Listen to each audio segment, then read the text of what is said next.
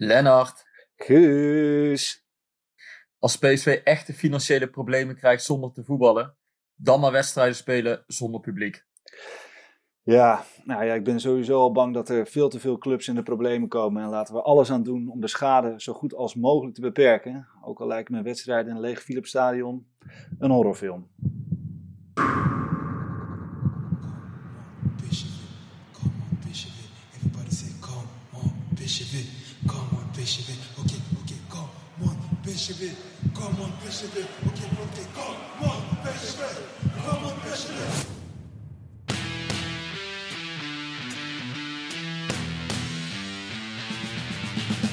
PSV is landskampioen geworden. Het is niet te geloven. Het is niet te geloven. Romario, wordt dit zijn derde? Wordt dit zijn derde? Dit is zijn derde. Wat een wereldgoal. 5-1. Lozano richting De Jong. Oh, De Jong! Oh, wat een mooie. Fenomenale goal van eh, De Jong.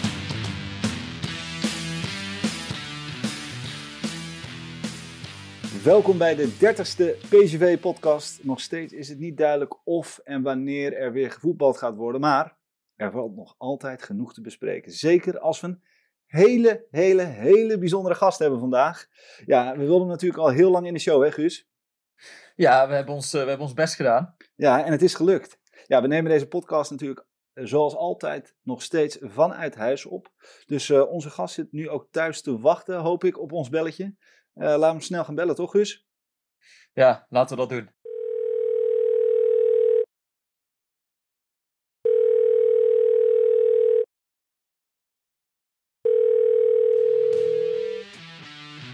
Ernest Faber leidde dinsdagochtend zijn eerste training bij PSV. Na het vertrek van Mark van Bommel is het hoofd van de PSV Academy nu de interim coach van de club. Als, als eh, hoofd van de academie ben je natuurlijk wel eh, hier om de club te helpen. Maar ik moet ook, eh, ja, de academie loopt goed bij PSV, dus daarin zijn er wat dingen te organiseren.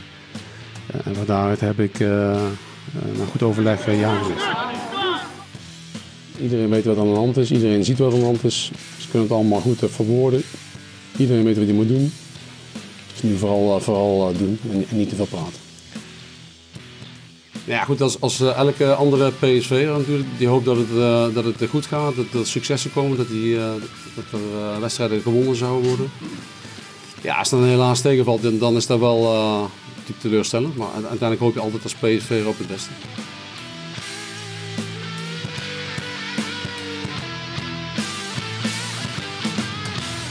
Yes, Ernest, welkom bij de PSV-podcast. Leuk dat je te gast wilt zijn. Eh, waar zit jij op dit moment eigenlijk? Zit jij thuis? Ehm, Eh, op dit moment zit ik eh, op, op de hertgang op de Academy. Lek- lekker rustig, er is niks te doen. Alles is dicht. Dus ik kan rustig en vrij uitpraten. top. En ben je eigenlijk wel eens te gast geweest in een podcast? Of luister je wel eens naar een podcast? Of was je er nog niet heel bekend Ehm, mee? Ik heb er wel eens naar geluisterd. Ja, weet je wel, die, die, die nieuwsberichten kun je ook wel eens beluisteren. Maar ik weet niet Ja. of dat echt een podcast is. En ik betrap mezelf erop dat ik als ik eh, contact met de spelers heb, dat voor mij het inspreken, voiceberichten makkelijker is op WhatsApp dan eh, hele teksten schrijven.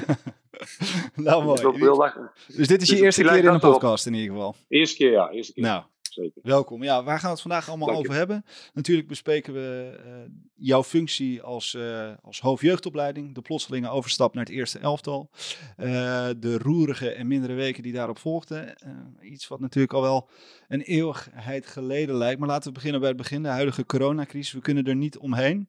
Hoe zien jouw dagen er nu uit? Nou ja, ik probeer mijn dagen een beetje uit te laten zien zoals die normaal waren. Dus ik sta meestal op tussen half zeven en zeven.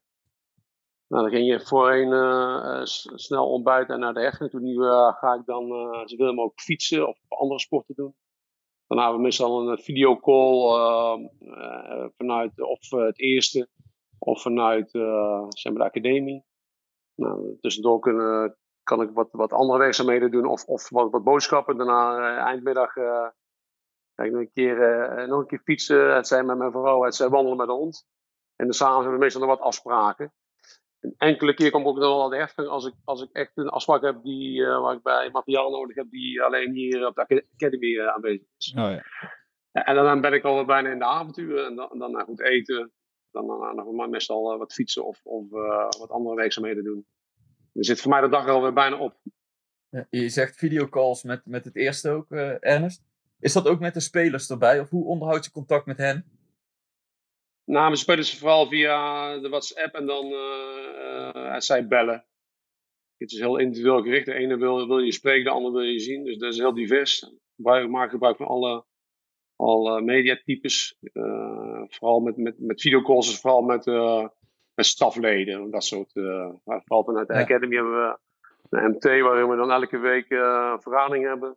Nou, af en toe met de trainers waarin je soms elkaar alleen wat horen, maar soms elkaar ook gewoon even wil zien. Ja.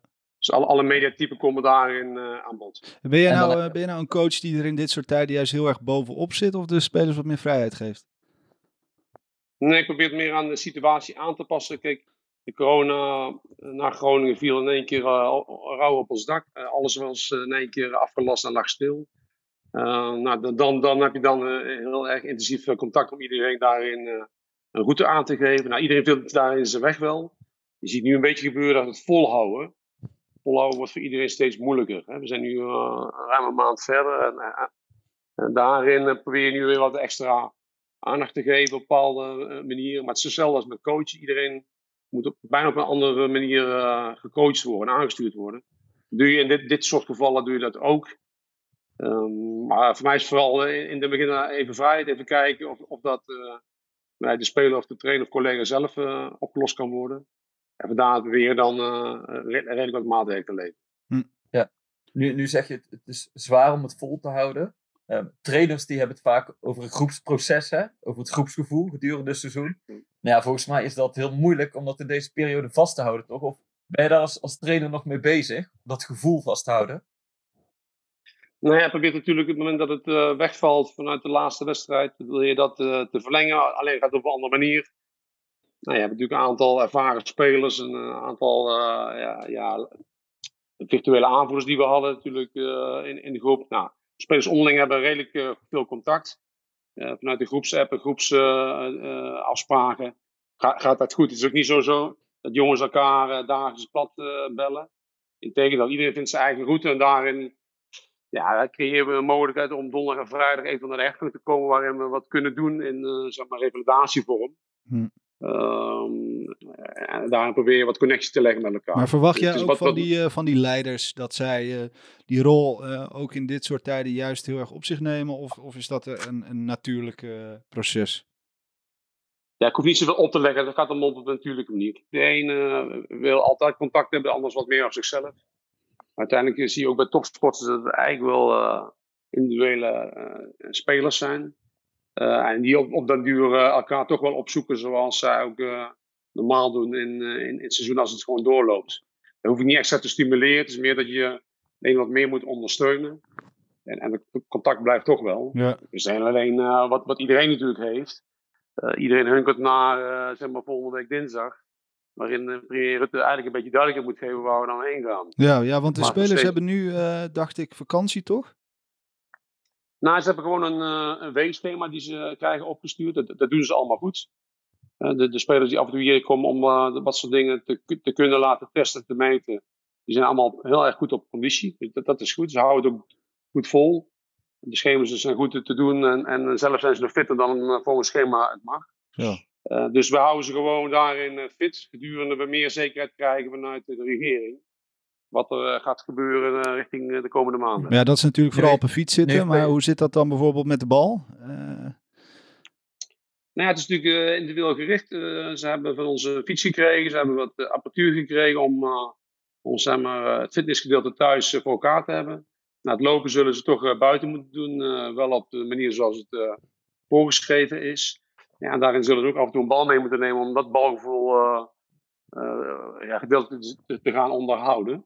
Je kunt het nooit nabootsen zoals hier. Hè. Alles vooral een contactsport. En straks is het vooral de bal, balbehandeling onder weerstand. Wat, wat heel erg belangrijk is. Nou het is vooral nabootsen. Een beetje vanuit de virtuele uh, inlevingswereld. Jezelf zien uh, voor te bereiden. Hm. Ja. Nu bracht PSV vorige week of anderhalve week geleden alweer een statement naar buiten. Dat zij niet willen dat de competitie nog uitgespeeld wordt. Sta jij daar eh, hetzelfde in, Ernest? Hoop jij ook dat het eigenlijk einde seizoen is? Nou ja, goed, het is, zoals uh, ook zegt, hè, het gaat natuurlijk om uh, de gezondheid, is natuurlijk uh, allereerst het belangrijkste. En dan laten we eerst dat maar snel op orde krijgen. Um, nou, dus vooruit, vooruitzichten, vooruitzichten zoals het nu gaat zijn, gaat het toch wat langer duren dan gewenst. Hè? Ja. De zorg moet steeds ontlast worden. Nou ja, als dat prioriteit 1 is, dan, dan is het misschien wel verstandig om gewoon te zeggen, nou ja, zorgen dat we het nu afronden en zorgen dat we straks op tijd kunnen starten op een goede manier waarin we een bepaalde buffer hebben om te zorgen dat we, als het weer zoiets gebeurt in het nieuwe seizoen, dat we daar een voldoende marge hebben om het seizoen wel uit te kunnen spelen met publiek. Ja. Um, dat zat ik er uh, achter, uh, zoals PSV dat voorstelt. Um, hoe, is het contact met, hoe is het contact met andere trainers binnen de Eredivisie? Heb je daar contact mee? Spreek je daarmee? Nee, ik heb, ik heb wat, wat contact uh, gehad met, met uh, assistent-trainers van Groningen die ik nou, uit die tijd nog ken. Nou, en, en daarin hebben wij allemaal dezelfde gedachten. Het gaat toch vooral om duidelijkheid. Iedereen wil duidelijk hebben waar, waar je aan toe bent. En we kunnen elkaar best wel stand-by houden, dat is het probleem niet. Iedereen kan wel redelijk op conditie blijven. Maar je hebt ook weer een aardige voorbereidingsperiode nodig om, om te kunnen spelen zoals, we, zoals iedereen graag wil spelen. Ja, Uiteindelijk is het ook bedoeld natuurlijk om uh, te spelen voor de supporters. Ja. Nou, als die er al niet bij kunnen zijn, ja, dan heb je al een hele andere situatie en, en, en uh, beleving. Um, ja, misschien moet het gewoon verstandig zijn, zoals een PSV voorstel, maar eigenlijk wat een beetje hoort bij de minister. Eerst zorgen dat we de gezondheid op orde hebben. Zorgen dat we straks voorbereid zijn op een nieuwe manier van, van uh, zoals met corona. Dat we daar ieder geval bestand tegen zijn. En dat we dan de competitie wel kunnen gaan uitspelen.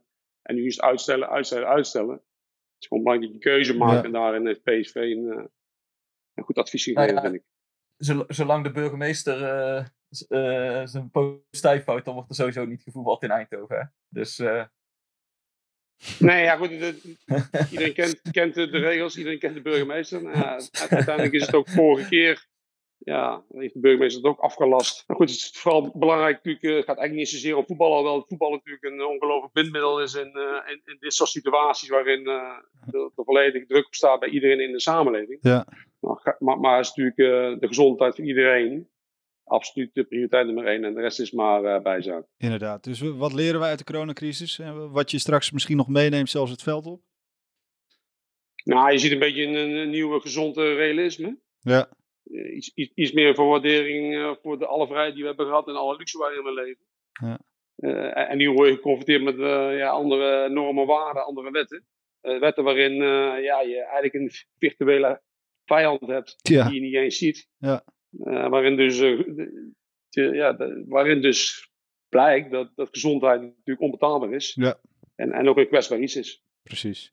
Nou ja, wij gaan, eh, wij gaan natuurlijk eh, volop praten over je aanstelling als hoofdcoach. Maar laten we eerst even teruggaan naar hoe je bij de, hoofd, eh, hoe je bij de jeugdopleiding terecht bent gekomen. Want je, je werd in eerste instantie assistent bij Cocu. Later werd je hoofdtrainer bij NEC en bij Groningen. Voordat je in 2018 terugkeerde op de hertgang als hoofdjeugdopleiding. En wij vroegen ons dan af, waarom koos je ervoor om als hoofd jeugdopleiding aan de slag te gaan... terwijl je net aan je carrière als hoofdcoach begon? Nou, dat is wel, een eh, goede vraag. Ehm, ja, ik, ik had een mooie en leerzame periode bij Groningen afgesloten. Daar, daarin, eh, in die eh, laatste periode, laatste jaar, was er ook wat belangstelling vanuit, vanuit het buitenland. Ben ik ook geweest. Nou, uiteindelijk besloot ik naar Groningen. Nou, eh, ehm, mooie tijd om, om daarin vooral de aandacht naar het buitenland te richten als, als hoofdtrainer. Als de mogelijkheid voor zich toedienen. Ja. Nou, er was wat belang- belangstelling vanuit Mexico, wat andere landen. En dan had ik toen besloten, nou, ik, ik heb de tijd, ik wacht even. Eh, en rond de winterstop zou daar wel eh, verdere concrete belangstellingen en eh, aanbiedingen uitkomen. Nou, in de tussentijd gebeurde wel alles bij PSV. Philip ging weg. Mark werd hoofdtrainer en, en de hoofdopleiding ging weg. Uiteindelijk belde mij Toon in de vakantie op om, eh, om te vragen en te polsen of, of ik eh, beschikbaar was voor PSV in, in die eh, rol en functie. Nou, in instantie niet, niet eh, dat ik zeg van nou, ik kom gelijk terug. Nou, ik denk er een week over na. Ik was toch in, eh, in, eh, Spanje op vakantie om daarin eh, ja, eh, verder te kijken richting de toekomst. Uiteindelijk thuis besproken. Ik moest toevallig in in de vakantie naar huis om eh, mijn dochter te afstuderen aan de hogeschool in Den Bosch. Dus ik eh, gesprek met Toon gehad. Uiteindelijk hebben ze me zo enthousiast gemaakt. Niet alleen natuurlijk over het voetbalgedeelte, maar ook eh, voor, vooral voor de lange termijn. Ehm, en het verhaal wat PV had vanuit de Academy. Om daarin door te groeien met de complex, met de, de investeringen in de jeugd. Ehm, voor mij een bepaalde doorgroeien in, in managementfaciliteiten. maar vooral om eh, ja, hoe ik de, de, de vrijheid kreeg om de academie in te vullen en uit te voeren. Maar de- als ik het goed begrijp, zat jij dus eigenlijk al met je hoofd eh, ergens in het zonnige Mexico eh, samen met je vrouw. Nou, laat ik hier zo zeggen, eh avontuur in het buitenland. Dat zat ik al van mijn hoofdje. Ja, ja. Maar goed, de Toon heeft het goed eh, gedaan en eh, wat oud-spelers om mij zo enthousiast te maken. Om, om, en dat hebben ze natuurlijk ook goed gedaan, omdat ik zelf natuurlijk in de opleiding heb gezeten. Ja. Toch is iemand voor, voor con- continuïteit en vooral voor mij de manier om, om in alle vrijheid het uit te kunnen voeren. En van daaruit ook ja, een beetje de managersrol te kunnen in te vullen. Ja. Met, met, met eh, de opleiding daaromheen eh horend. Maar schrijf je dan ook een heel nieuw plan, Ernest, als je, als je hoofdjeugdopleiding wordt? Of eh, stroom je dan eigenlijk in in de, in de bestaande plannen die er al, eh, die er al lagen bij de jeugdopleiding? Nee, dat is natuurlijk in tijden van Marcel Brands is er al een, een kentering geweest eh, om, om dat anders uit te gaan voeren. Uh, heeft, heeft Acht Langelen ook een eh, groot gedeelte aan meegewerkt. Dus alle vorige hoofdopleidingen van die periode waar ik toen assistent was van Philip, bij het eerste. Ehm, die basis is, is, is gebruikt en nog steeds om dat steeds verder te ontwikkelen. Zoals de vraag om spelers te ontwikkelen, maar ook trainers. Ja, moet, moet dat plan ook steeds aangepast worden aan de nieuwe normen die heersen in eh, moderne Ja. voetbal. Maar, maar wat, wat is jouw sausje dan, die jij er de afgelopen jaren overheen hebt gegooid? Afgelopen twee jaar? Nou, we hebben, wat meer gekaderd in zeg maar, ontwikkelingspijlers, waarin we dan eh, vanuit een MT-managementteam de, de, de opleiding aansturen, waarin we echt werken met absolute specialisten. Nou, we hebben een prestatiegedrag eh eraan gekoppeld, waarin wij gewoon verwachten wat, wat spelers moeten laten zien op het veld, maar ook daaromheen. Ehm, en, en heb ik de, de begeleiding samen met alle specialisten nog intensiever gemaakt. Om, nog beter de spelers te kunnen voorzien en voor te bereiden op doorstroom naar één. Uh, dus, dus meer trainen, meer instuur, uh, tijd, tijd erin steken, maar ook gewoon vanuit echte absolute specialisme. Die ik als, als toch wel redelijk goede allrounder probeer uh, samen te smeden tot een één geheel. samenwerken wat ook dan de spelers moeten doen als individuele spelers die ja, hun eigen pad moeten gaan bewandelen om daarin het eerste te gaan bereiken. Is dat, ook, uh, is dat ook iets wat je zelf hebt meegenomen uit je, uit je eigen ervaringen als speler? Zijn dit dingen die je, die je gemist hebt? Nou, gemist heb ik niet. Dus, dus kijk, het is terecht wat je zegt. Hè. Je neemt je, al je ervaringen als eigen speler mee en je probeert ze uh, ja, te transformeren tot deze tijd. Nou ja, uh, vooral het prestatiegedrag hè, in, in een bepaalde prestatiecontext van, uh, van deze tijd. Ja, ja, kun je spelers er heel goed in begeleiden om, om uh, nou ja, het gaat natuurlijk altijd om uh, dat je er alles voor over hebt. Dat je super uh, concentratie moet hebben, dat je vooral de discipline moet hebben. Bepaalde onbestoorbaarheid moet je hebben, maar, maar als je geen plezier hebt en je hebt nooit de houding, zul je het nooit gaan halen. Nou, daarom probeer ik vooral de ervaring van oud-spelers, topspelers die we in de opleiding hebben in de academie.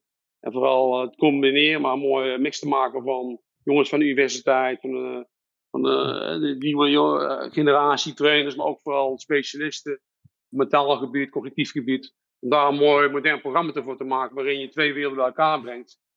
Maar en de spelers uh, absoluut voorbereid op wat we niet meer willen zoals bij het eerst gebeurd is. Ja. Nee, maar het is er niks meer te vergelijken, denk ik, met jouw eigen tijd uit de jeugd. Hè? Ik bedoel, uh, je, je praat nee. nu over universiteit die meewerkt, over specialisten.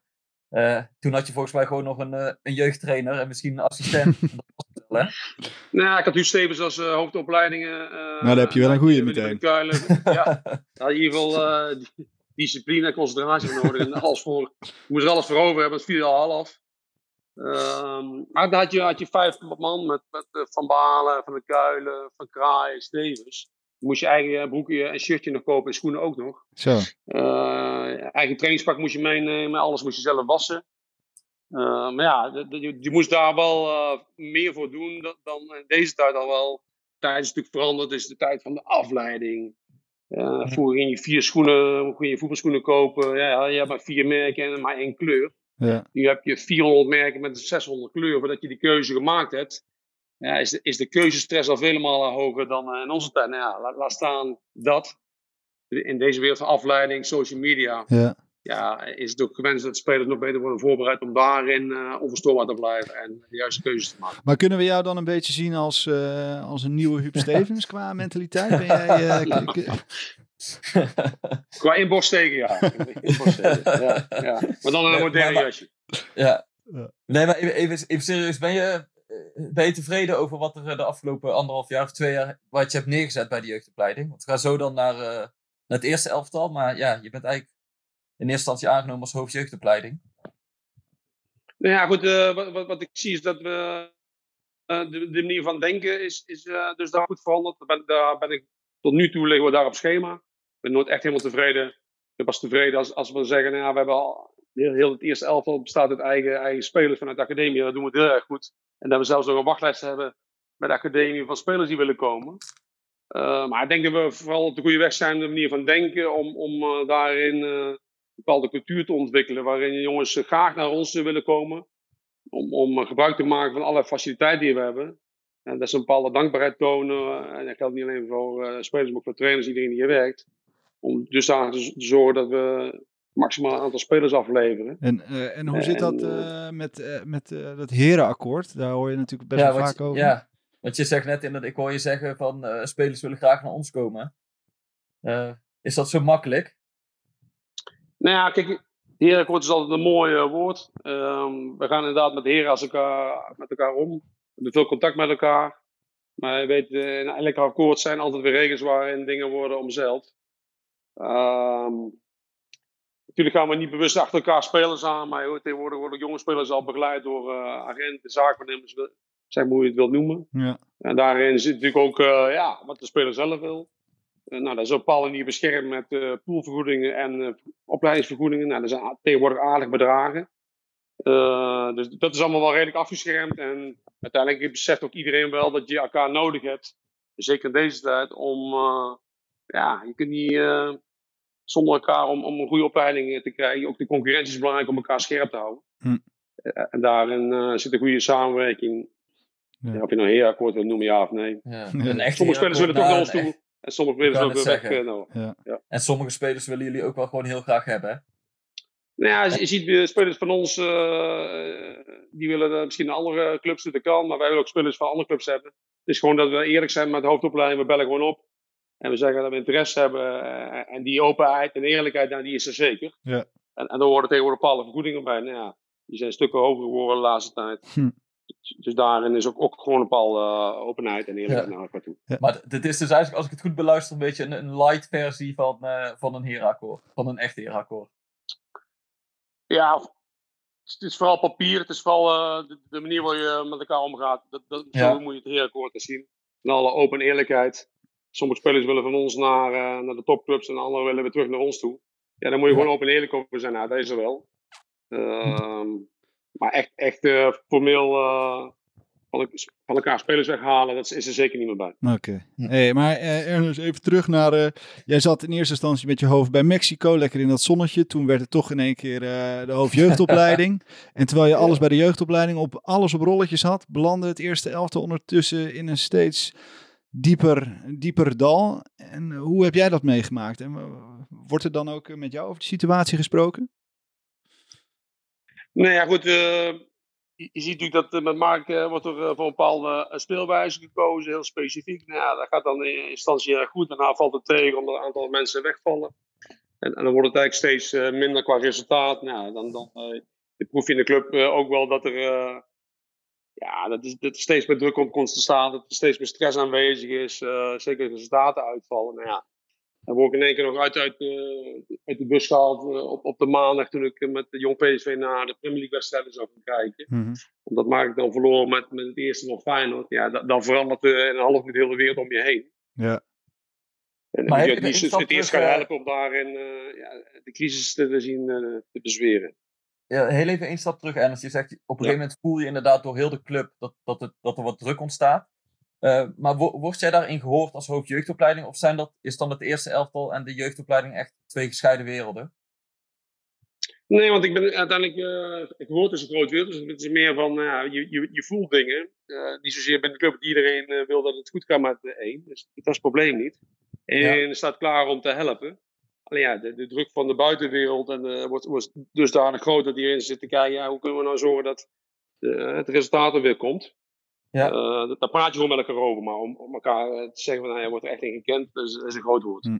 Nee, en, en je zei, ehm, ik zat in de bus met de jong PSV op weg naar Premier League wedstrijden toen ik uit die bus werd gehaald. Ja. Kun je daar iets meer over vertellen? Dat was de maandag dat Van Bommel werd ontslagen? Nou ja, we zouden met eh, de, de, de belofte doen mee aan de Premier League wedstrijden. Da daarin ja, dat is een mooi toernooi. Maar waren we eigenlijk maandag op weg om daar eh, in Engeland weer een wedstrijd te spelen. En toen kregen we door dat Mark eh, ontslagen was. En, en, en dat er eh, ja, een dag later iemand voor de groep moest zou, zou gaan staan. En uiteindelijk eh, kwam Thijs Slegers eh, mij uit de bus halen om te zeggen, nou, ja, blijf stand-by, want het kan goed zijn dat je daarin eh, eh, nodig bent. Nou, uiteindelijk is het zo gegaan en dan stond ik een dag later voor, eh, voor de spelersgroep. Maar had je tot dat moment eh, nog helemaal niks gehoord van, eh, van de directie? Van je wordt eventueel willen we doorschuiven of als interim inzetten? Was dit het eerste moment dat je er iets van meekreeg van Thijs? Ja, Dus je zag Ik je aanstelling wel, niet eh, aankomen. nou ja, ik heb niet verwacht dat, dat eh Mark eh ontslagen zou worden. Dus anders had ik niet in die bus gaan zitten. Anders was, was ik Ja. gewoon op de gebleven om iets anders te doen. Ja. Dus eh dat, kwam, dat kwam als een, eh, een verrassing. Aan de Ja. kant is het mijn taak ook als eh academiehoofd. Zeker omdat ik de papier heb om daarin de club te faciliteren indien het nodig is. En vooral gewenst. En uiteindelijk is dat zo, eh, zo gegaan. En met wie is Maar denk je dan, eh, Ja. eh, denk je dan op, denk je dan op zo'n moment, eh, oh spannend, dit ga ik doen? Of van, oeh, nou moet ik mijn werk laten vallen bij, bij de jeugdopleiding. Wat, wat schiet op zo'n moment door je heen? Nee, ja, t- twee leden is natuurlijk één. ben- je bent niet blij dat het gebeurt, omdat eh, ja, natuurlijk een, niet, niet positief voor een club dat je helaas afscheid moet nemen van een trainer. Eh, dat, dat lijkt me natuurlijk logisch. En eh, nou ja, ik had het niet goed naar mijn zin bij de academie. En eh nou ja, lang intensief werken loopt het. En, en ja, is de vorm zoals je graag ziet. En, en zit daar een, zat daar een mooie versnelling. Ja, dan moet je dat heel snel uit handen geven. Hm. Dus het is een beetje twee, eh, tweeledig. Aan de ene kant, ja, oké, je bent er voor de club om te helpen. En in dat, dat soort situaties, er zijn geen pretje bij het zoals je die moet overnemen. Want de druk en de stress staat er volop. Ja. Maar goed, het gaat allemaal een split second. En, en is mijn taak ook om, eh, om de club te, daarin te ondersteunen, daar waar nodig is. En moet je daar ook niet te veel over nadenken, maar gewoon eh eh, klaarstaan als het nodig is. Maar heb, had, je, Ja. had je toen ook... eh, ja, je hebt natuurlijk de verplichting naar de jeugdtrainers. Jij als hoofd jeugdopleiding. eh, met wie overleg jij sowieso of je dat moet doen? Heb je, ben je dan ook bijvoorbeeld met je vrouw... eh, naar wie luister je op, dat- op zo'n moment? En wat is dan het gevoel om het uiteindelijk wel te doen... buiten het feit dat je natuurlijk de club wil helpen? Nee, het enige overleg is dat je met, eh, met Tony John hebt van eh, hoe, wat is de situatie precies en eh, wat is er aan de hand en, en, en wat, wat verwacht je eventueel? Wat, zi- wat zijn eventueel de opties? En de rest is er weinig overleg. Ik thuis niet overleggen. Nee. Eén, omdat ze, nou ja, goed, ze staan wel over overleg, maar uiteindelijk ben ik toch eigenwijs dat ik toch mijn dingen doe. en, en, ze, en ze volgen mij erin, want ze kennen me wel, dus daar ben ik ze wel dankbaar voor. Aan de andere kant is het, eh, ja, die staat dan eh, volledig de druk erop. Ja, Het is een beetje een noodsituatie om alles te redden wat te redden valt. Nou ja, dan is snel doorschakelen, overleggen. En, en te kijken dat je in ieder geval eh, door kunt gaan. Eh, toen was het tot einde winterstop. want het is natuurlijk wel een hele moeilijke functie eh, op dat moment. Ja, en- er ligt ja, zoveel ja. druk op. Ja, heb je überhaupt getwijfeld inderdaad om, om ja te zeggen? Of was dat voor jou geen discussie? Ja, natuurlijk is er twijfel, omdat eh, kijk, ik, ik had het goed naar mijn zin hier. Een bewuste keuze gemaakt van eh, hoofdtrainer eh, in een andere rol, andere, hè, meer een managersfunctie. En dan eh, van de rol van opleider en zorgen dat daarin eh, perfectie komt te liggen. Ja, heb ik eh, bewust gekozen, geïnvesteerd eh, zeven dagen in de week. En, en dan eh, ja, heb ik uiteindelijk het gevoel dat ik van, hé, hey, het bevalt me eigenlijk beter dan ik verwacht had. En ik mis het trainerschap minder dan ik eh, verwacht had. Ja. Ja, dan word je in één keer weer uitgehaald. Nou ja, goed, dan, dan is de clubliefde denk ik groter dan, dan mijn eigen belang. En dan heb ik eh, voor de club gekozen om ons daarin eh, te helpen. Het, het onderschrijft wel wat wij al vaker hebben besproken, Lennart. Eh, dat we zeiden, ja, was er een plan B na het ontslag van Van Bommel? Nou ja, weet je, Ernest, jij zegt ook, ik werd uit het niets eigenlijk uit die bus gehaald. Dus dan zie je hoe precair die situatie was en dat er echt nood aan de man was. Dat er gewoon alle minuut iets moest gebeuren. Nou ja, plan A, plan B. Kijk, uiteindelijk is het natuurlijk... eh, ehm, Ja, je hoopt natuurlijk dat het plan zo lang mogelijk doorgaat met Mark, bedoel jij? Wat zei je? Jij, je wilt natuurlijk zeggen, je hoopt natuurlijk dat je plan A is in principe gewoon eh, zo lang mogelijk door met Mark. Ja, natuurlijk omdat je eh, een trainer uit de eigen academie die doorgeschoven is. En bij, bij, Philip ben ik zelf bij geweest. Hebben ook minder periodes gehad. En uiteindelijk is dat weer goed gekomen. Nou, dat, dat hoop je altijd op. En je gaat ook vanuit dat dat, dat ja, ook een herhaling van zet is vanuit het verleden. Nou, als het dan helaas door eh, omstandigheden niet lukt, ja, dat is natuurlijk eh, Ja. is, is, is eh, geen reclame voor de club. Alleen, ja, bij Toppers is het vooral ook zo dat je dan, je krijgt er geen tijd om te rouwen, want het gaat allemaal zo snel. En je moet zo snel weer klaarstaan voor de volgende wedstrijd. Dus het vooral, nou, wat was er gebeurd, is de situatie.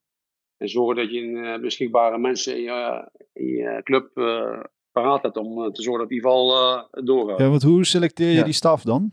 Die, je- met wie je gaat samenwerken? Nee, het is gewoon heel snel eh, kijken wat, wat, eh, eh, nou, wat, wat eh, zou er nou blijven vanuit, eh vanuit ontslag van Mark. Wie zou er allemaal eh, meegaan? Daar was, eh, toen, was ik toen niet van op de hoogte. Uiteindelijk is het pas eh, die dag eh, gebleken of die er allemaal eventueel zouden, zouden doorgaan bij het eerste. Ja, dan ga je kijken waar, eh, wat, wat, je graag bij je hebt. En, eh, eh, nou, is, is Boudewijn gebleven, Ruud. En, en hebben we daar een deal bij gehaald als ja, aanvulling op zoals ik zelf ben. Mooi. Heb je nog veel contact eh, gehad met de jeugdopleiding toen je hoofdcoach werd? Eh, in het begin eh, even wel, om, om daarin ook uh, naar richting Roy. Nee, richting Roy is voor mij daarin uh, overgenomen met, met de mensen daar, met het NT-managementteam. Ja. Uh, vooral mij even ter ondersteuning, maar ik, ik wil eerlijk bekennen dat het, ja, die situatie waar ik ben ben gestapt bij het eerste, heb ik dusdanig veel tijd nodig gehad om te zorgen dat het, het tij zou gekeerd worden. Want ja, op het moment dat een crisis op staat je niet meer wint, is er natuurlijk van alles aan de hand. En, en werkt er niemand meer samen. Ja. En juist het tegenovergestelde waarin iedereen dan uh, verwijtend uh, naar elkaar aan het coachen is en het praten is, ja. ja. Dan is daar uh, lange fase 1 en heb ik alle, alle energie en tijd nodig gehad om samen met mijn staf dat tijd te keren. Ja, en toen werd je ochtends wakker en was je ineens hoofdtrainer van PSV 1. Maar voordat we daar verder over gaan praten, over de periode van Ernest als hoofdtrainer en natuurlijk de vragen van de luisteraars gaan bespreken, gaan wij eerst eens even luisteren naar onze best, beste vriend van de show. Rick, kom er maar in. Ernest Faber nam vorig jaar het roer over bij PSV. En dat was niet de eerste keer, weten natuurlijk alle PSV-supporters. Hij deed het al een keer in 2014, toen het met Philip Cocu niet goed ging. Uh, ja, die had even af te rekenen met ziekte. En Faber moest hem toen vervangen. Nou ja, en vorig jaar, uh, na het ontslag van Mark van Bommel, is Faber opnieuw uh, ja, interim coach geworden. Ja, dat was niet voorzien, maar uiteindelijk, uh, ja, ik denk dat het uiteindelijk toch een goede keuze is geweest. Um, ja, Faber is gewoon een echte clubman van PSV. heeft al meer dan 30 jaar ervaring in allerlei posities. En ik vind eigenlijk, hè, ondanks de bekeruitschakeling, ondanks dat het in het begin even nog zoeken, passen en meten was en er ook wel wat punten verloren gingen, vind ik dat hij het niet slecht heeft gedaan. Um, ja, zeker als je kijkt de laatste wedstrijden, uh, 13 punten uit 5 uh, wedstrijden, ja, ging het eigenlijk toch wel weer crescendo met PSV. Je had het gevoel uh, dat er een serie aan zat te komen, dat het wat beter ging. Vond ook dat hij best een paar aardige ingrepen had, waarbij bijvoorbeeld de nieuwe rol van Ryan Thomas die vond ik best uh, ingenieus uh, bedacht. Ja, nou ja, goed. En het lijkt erop dat hij nu zijn laatste wedstrijd voor PSV heeft gecoacht. Um, ja, wie weet zien we hem ooit nog wel eens een keer terug. Volgens mij heeft hij niet de echte ambitie om uh, ja, hoofdcoach te zijn op hele korte termijn. Want hij wil inderdaad hoofd jeugdopleiding weer worden. Um, ja, toch is voor PSV prettig dat je in de wetenschap bent dat je zo'n man aan boord hebt die in hele lastige tijden uh, ja, toch redelijk onomstreden zijn werk kan doen. Uh, en ja, wat ik zeg, ik vind dat Faber dat eigenlijk prima heeft gedaan, uh, in ieder geval dit jaar. Nou ja, vorig jaar was het voor hem lastig opstarten. Ja, nu is alles anders geworden door de coronacrisis. Um, ja, en Faber gaat zich dus weer richten op die functie als hoofdjeugdopleidingen. Nou ja, ook daarvoor geldt dat hij denk ik op die post gewoon een, een zwaargewicht is. Um, ja, hij heeft al behoorlijk wat eredivisie-ervaring nu. We zullen zien hoe lang, uh, hè, want bij hoofd jeugdopleiding zie je vaak hè, dat het gras op een gegeven moment toch weer uh, gaat, uh, ja, dat, dat men toch weer gras onder de voeten wil voelen. Volgens mij doet Faber dat op een manier, die post, dat hij ook heel vaak juist op het gras staat. Dus ik ehm, denk dat hij eigenlijk net als Art Langelen gewoon zijn contract gaat uitdienen bij PSV.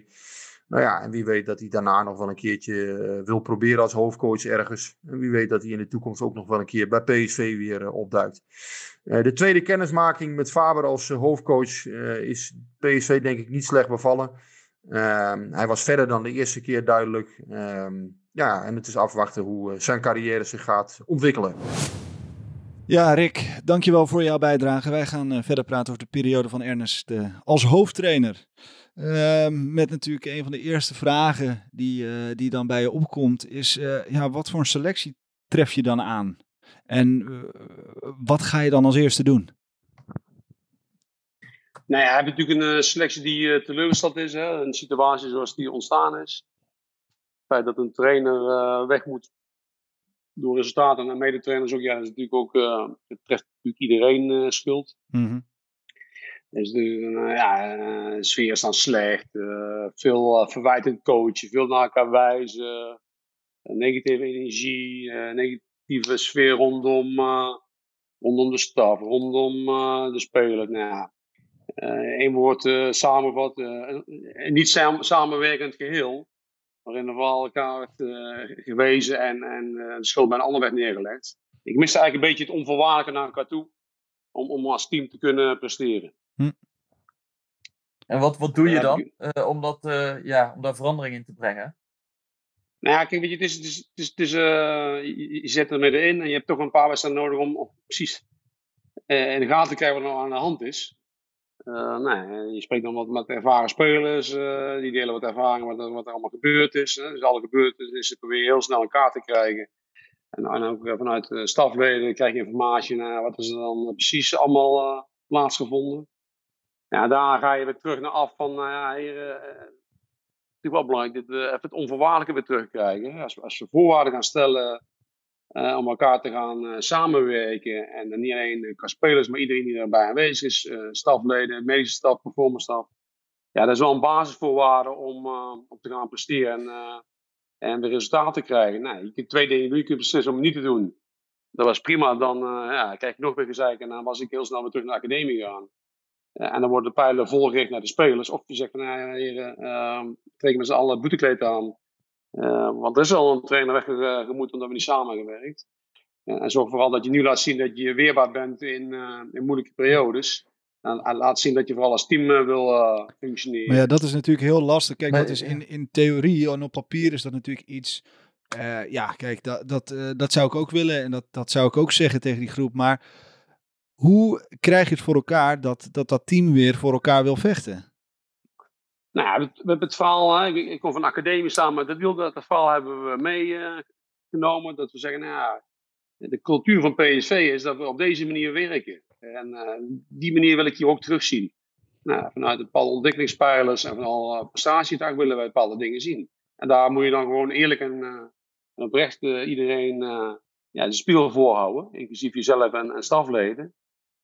En daarin ga je dan als basis mee beginnen. Uh, maar goed, uiteindelijk is het natuurlijk wel belangrijk dat je dan kunt wel praten en, en heel veel sessies die we hebben gehad, moeten vertaald worden naar het veld. Nou, dus gewoon intensief begeleiden, intensief coachen. Ja. uiteindelijk is er een eikant bijgekomen, Q-zitting, en daar hebben we al onze ja, bagage die we hebben meegemaakt, vooral uit trainersperiodes, maar ook wat we hebben meegemaakt aan spelersperiodes waarin het slecht gaat. Ervaring gedeeld en vooral de oplossingen proberen aan te reiken. En de spelers proberen te veranderen in ja, niet meer denken in problemen, maar soort dat je denkt in oplossingen. Ja. Dat je daar aan elkaar voorwaardelijk steunt. Ja. Maar Ernest, je zei het net no nog een keer, en, en, het viel me op dat je dat in januari of, of, december ook al zei, inderdaad, van als spelers niet mee willen, dan ga ik gewoon terug naar de academie. Uh, dat viel me toen ook al op als een soort dreigement van het is nu of nooit. Was dat ook je bedoeling om, om iets teweeg te brengen met die opmerking? Want ja, die opmerking is er vaker uitgelicht. Het was het vooral geen, vooral geen dreigement, maar gewoon als, als, als, uh, als je wil denken in oplossing, is dat de oplossing. Er is maar één oplossing dat je dat doet. Als er geen oplossing is, ja, dan krijg je weer dezelfde situatie als de trainer ervoor. Mm -hmm. uh, ja, ja. ja, het gaat erom dat ze wel uh, gezond realistisch zijn van de heren. alarmfase 1 is, is alarmfase 3 al geworden. Um, en, en je, je, het is niet dat we nog drie dagen hebben. Nee, we hebben nog drie minuten. Ja.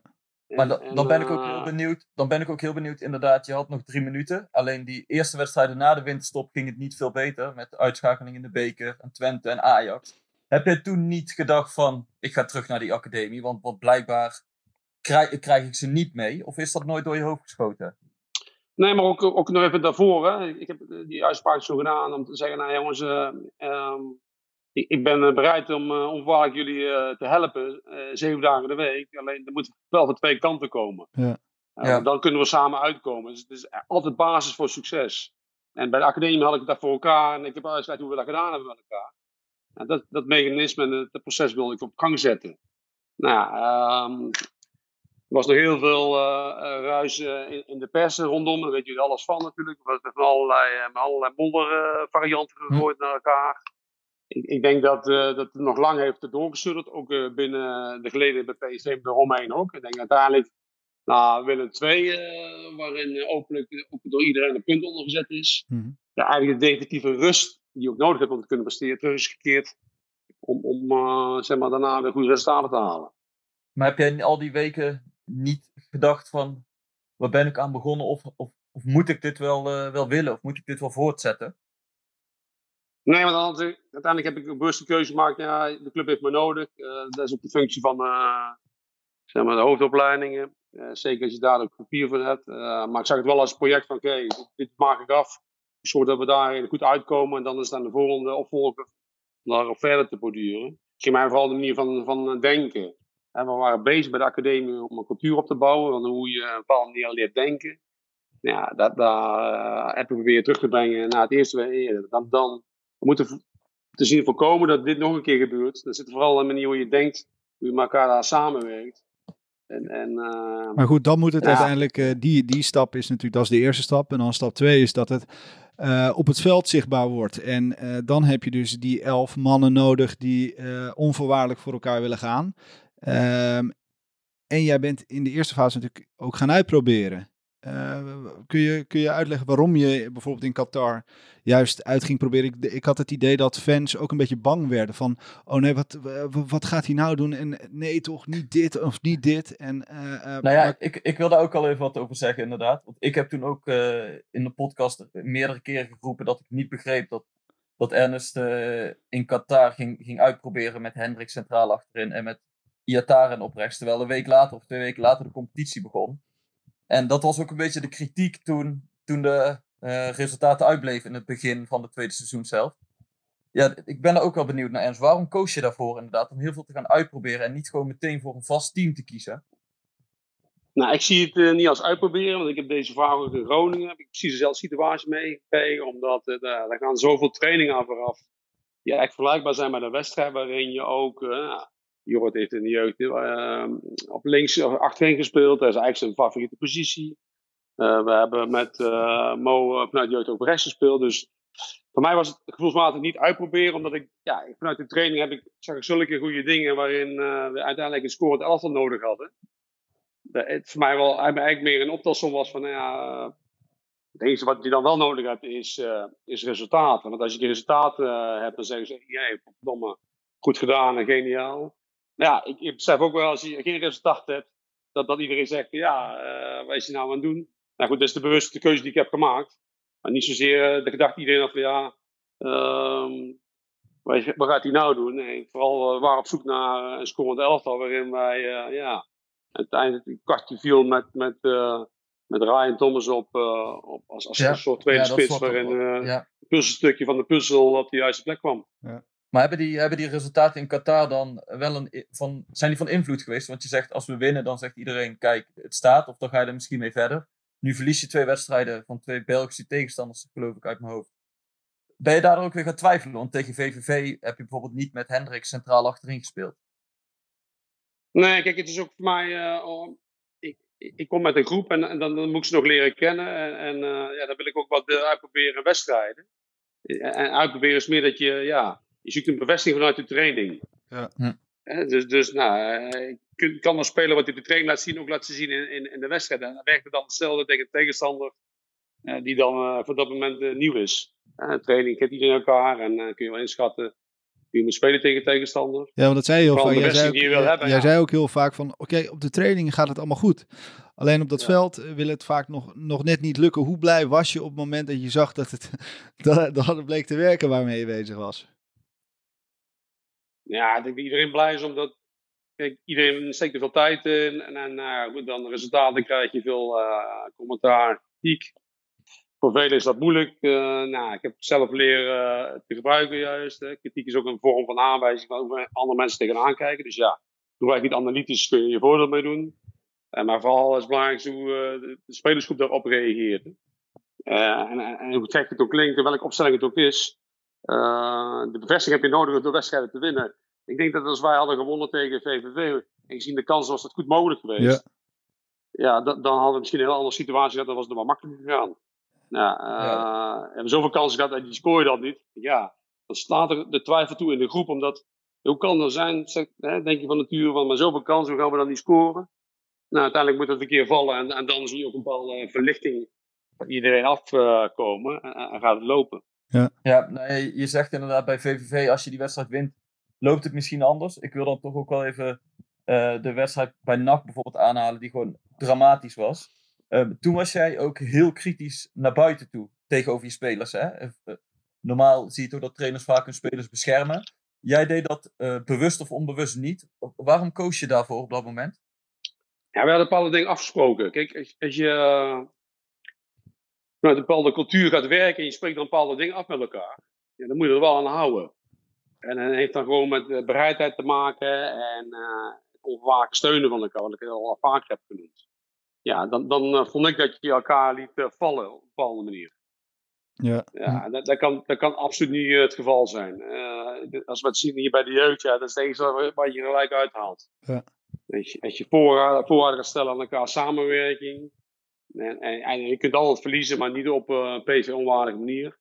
Omdat vooral dat de cultuur van PSV was aangetast. Nou ja, als ik dan, eh dat, dan horen mensen daarop reageren. Ja, daar, daar snap dit je er weinig van. Ja. Nou ja, natuurlijk. eh, daar begint het bij, hè. Het is, eh, als het hart er niet meer op de verkeerde, niet op de juiste plek zit en het klopt niet meer, dan, dan wordt, komt er weinig uit. Ja. Het is de enige manier om met dit soort situaties te komen, Ja. omdat ik het al vijf keer mee had gemaakt. Ja. Het komt alleen maar uit als je daar een bepaalde passie gooit.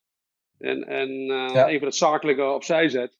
Dat je wat meer doet eh, voor elkaar dan, eh, dan gewenst Heb is. je, heb je toen ook dingen meegenomen uit je tijd met Cocu? Dat je daaraan terugdacht?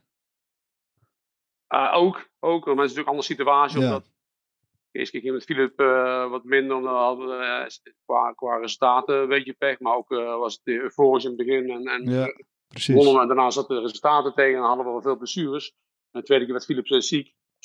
Vooral als speler zijn heb ik ook wat de situatie gehad wat er in, eh, waarin de trainer het moeilijk had. Ja, dan, dan eh, was het echt een middel eh, vanuit de spelers om te zeggen: hey, hey, nou ophouden met gezegd naar elkaar. eh zorg dat je eh, elkaar versterkt. Kwaliteit is er genoeg. Maar als je elkaar niet meer gunt, als je elkaar succes niet gunt, ga je het nooit meer krijgen. Nou, dat is wat ik tegen NAC heb vond. Ja, als je elkaar niet meer gunt, heren, dan, dan, dan stop er maar mee, want dan gaat het nooit meer lukken. Ja. Maar ben je dan niet kom van je aan de geschrokken cultuur dan? van de club en de trots van de club. Ben, ben je er niet van geschrokken dan in het begin dat, dat spelers bepaalde dingen elkaar niet meer gunden? Had je dat. Ja, heb je dat Nou, misschien. geschrokken is een groot woord. Voor mij was het eh ongenaam verrassend. Dat als je, als je elkaar, Ja. hè, ze- met elkaar hebben ze goede momenten gehad. Dan denk ik, ja, zijn jullie die allemaal wel vergeten? Ja. Als je nou eens een beetje slim bent en, en je daar aan vasthoudt en, en teruggaat naar die eh, situaties, dan, dan was de gunfactor naar elkaar vele malen hoger. En, en eh, hoef je dat mechanisme alleen maar te kopiëren, dan gaat het er al anders uitzien, dan ga je een andere sfeer krijgen.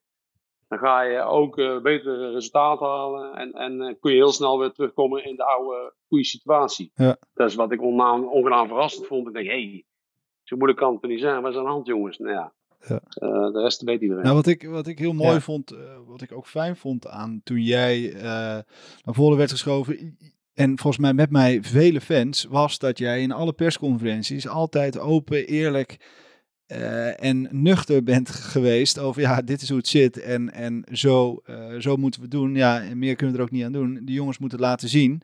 Ehm, heeft dat ook, had de spelersgroep dat ook nodig? Die, die nuchtere blik en gewoon recht toe, recht aan, jongens, uh, niet lullen maar poetsen. Dit is, uh, dit is wat er moet gebeuren? Of, of... Ja, voor mij gevoel wel gewoon benoemen zoals het is. Ook, ook geen uh, lange, lange, lange besprekingen, gewoon in alles. ook in speelwijze mag iedereen meedenken. systemen, opstellingen, je mag alles zeggen tegen mij, maar zeg het wel recht in mijn gezicht, dan kan ik iets mee doen. Ja. Zo hebben we het met de staf ook gedaan. Van, nou, oké, dit is wat we verwachten. Zo willen we het zien. Zo moet je doen. En zorg dat je elkaar vooral waardeert. Ja. En, en dingen gunt. En, en dan ook gewoon niet omheen lullen, gewoon kort, krachtig. dit is wat jullie verlangen. En zo gaan we het doen. Ja, ja want jij gaf in de pers ook aan dat je toen uh, alleen met gemotiveerde spelers uh, uh, wilde spelen. Um, hoe gaat zo'n groep daarmee om als je dat dan vertelt? Lijkt me, lijkt me best wel. Ik denk ook ja, dat. Je kan dat één keertje roepen, ja. Ja. Nee, maar dat is precies wat je zegt. alles kun je maar één keer doen. En dat is vooral consequent zijn. Dus als je het niet bent, ja, uh, helaas uh, zijn dit de consequenties. En dan moet je gewoon, uh, één keer wat je, kun je uitleggen wat je wil en dan moet je gewoon toepassen. En ook dan van tevoren de consequenties bespreken als het niet lukt. En als je het niet doet, ja goed, dan zijn dit de maatregelen. Nou ja, ik probeerde hier, hier wat, wat te herstellen in de groep. Hè. Wel wat Zwaap, Viergever, Afla en Dumfries als aanvoerder. Ja. Ja. die werden wat meer de, de aanvoerders binnen de groep. Die kregen wat meer uh, vrijheid, maar vooral meer leiding erin. Uh, natuurlijk hier een beetje herstellen van, oké jongens, even terug naar uh, basisvoorwaarden om als team te kunnen functioneren en vooral te kunnen presteren. Ja. En, en daar horen bepaalde afspraken bij, maar ook bepaalde consequenties. Nou ja, dat moet vooral geen moeilijk en lang verhaal zijn. Nee. Dit is het. We gaan linksaf of rechtsaf, maar er zit geen tussenweg meer in. En dat we proberen te herstellen, ja, een beetje pragmatisch, jongens, is goed of slecht. En, en maar ook ja, één keer uh, zeggen wat je wil en dan uh, niet met een chagrijnig gezicht rondlopen te gaan. Nee. ja, als ik een verkeerde beslissing neem of wat verkeerde consequenties, ja, volgende dag kwam ik lachend binnen. Dan, heer jongens, vanuit de academie willen we graag ook toch zien dat spelers weerbaar zijn, maar ook plezier uitstralen. Ja, dan moet je daarin proberen hetzelfde een goede voorbeeld te geven, hoe moeilijk het ook is. Hm. Ja. Oké, okay. We hadden het net al even, of de naam uh, Thomas viel net al even. Uh, daar wil ik het zo uh, over hebben, hè? Hoe, hoe, dat denkproces van een trainer gaat om hem dan als, als tweede spits of als nummer 10 te positioneren. Alleen ik wil nog heel even terug naar een week ervoor, en dat is de wedstrijd tegen Ajax uit. Want ja. jij hebt vanaf het begin gezegd, Ernest, ik wil vastigheid, ik wil duidelijkheid. Alleen wat mij in die wedstrijd zo opviel en wat ik niet begreep, is dat, is dat Iataren die bal elke keer bij de centrale verdedigers ging halen. En dat Rosario juist heel diep ging lopen als een soort nummer 10. Waardoor als, als PV balverlies leed, heel dat middenveld open lag. Omdat Iataren niet een controlerende middenvelder is die, die de gaten dichtloopt, die, die zijn man oppakt, per se. Um, was dat een tactiek of was dat een, wilden jullie Ajax verrassen op de, die manier? Nee, het was, was geen verrassingstechniek, tactiek. Uh, en techniek ook vooral niet. Maar het was meer van, uh, ja, ik vond, ik vond uh, toch, toch een typisch moment dat, er, uh, dat je kon zien dat er heel veel druk op de groep stond. Mm -hmm. ja, we, de, vooral de week daarvoor al, nou ja, PSV in deze vorm, deze situatie, wat er allemaal gebeurd is. Ja, die worden met 8-9-0 afgeslacht, dat soort dingen. En Ja. Terwijl ik juist met staf in de andere gedachte van ja, als je nou eh, doet wat, wat, wat we graag willen, en, en dat je ook vooral laat zien dat je goed kunt voetballen, want tegen Ajax is er ruimte genoeg. Met bepaalde afspraken die ook eh, wedstrijden ervoor waren.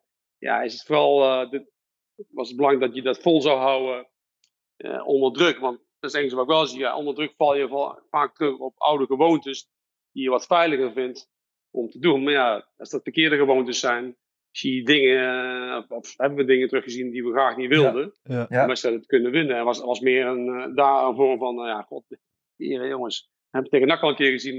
Dat was een andere, ander facet Ja. van het voetballen. Nu is het vooral van, nee, dan spreek je maar dingen met elkaar af. Ja, dan is het wel belangrijk dat je ook onder druk dat je aan vasthoudt. En dan niet elkaar verwijten gaat maken, maar wel zorgen dat je eerst daarin de, de, de afspraken qua tactiek nakomt. Ja, als die dan mislukken, kun je altijd de trainer de schuld geven, maar dat hoeft niet. Want dan zou ik dan zelf wel doen. En daarin vond ik onze eh, tactische discipline gewoon eh, ja, ver onder, eh, onder niveau. En zou zou je het nu weer zo doen? Want jullie wilden inderdaad in de arena extreem veel voetballen. Hè? Jullie probeerden heel veel op te bouwen, vooral in de eerste helft. Ehm, nou ja, je zegt je wil dan toch eh, bepaalde patronen terugzien of vastigheden hebben. Maar dat, ja, die wedstrijd lukte weinig. Alleen zou je dat nog een keer zo doen? Zoveel willen voetballen in de arena? Ik vind het wel mooi hoor, eh, Eh, Guus. Ik hou er wel van.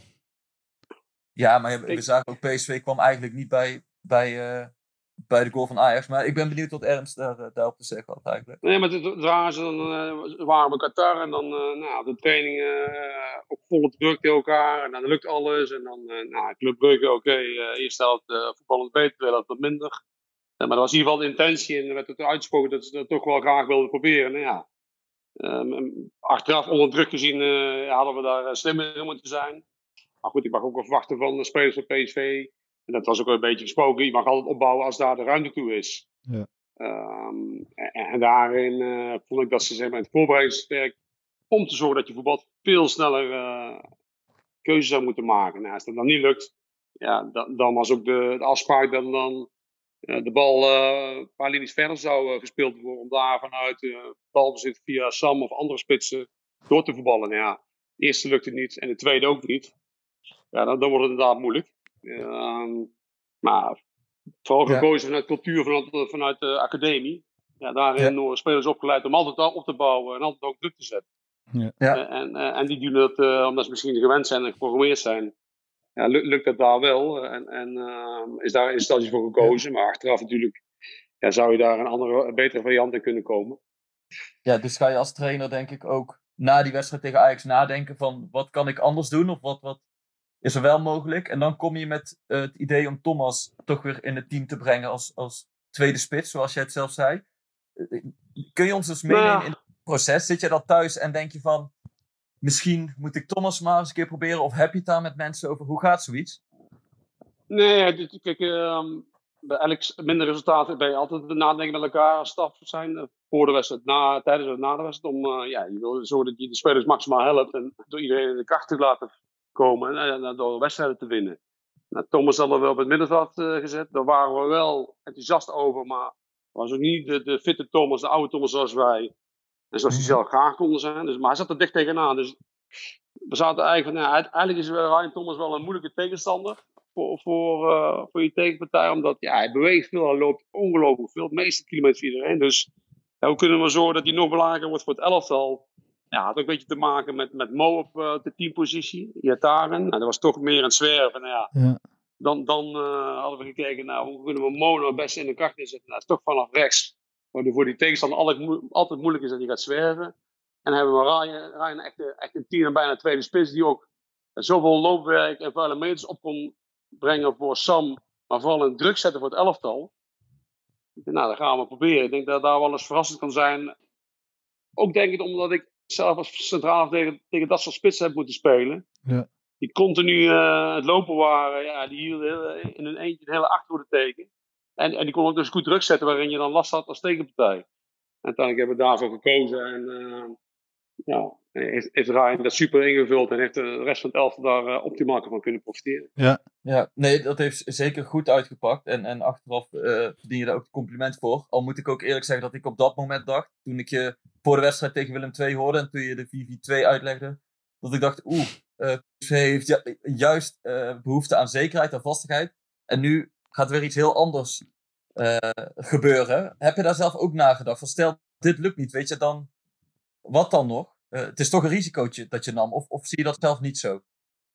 Nou ja, goed, natuurlijk zit er altijd een risico aan, maar ja, je bent natuurlijk eh, heel de week aan het trainen, met uh, Adil over gehad, met Bauer erbij, met René, met Guus. dus ja, ik betrek graag mensen om tot een beslissing, een keuze te, komen.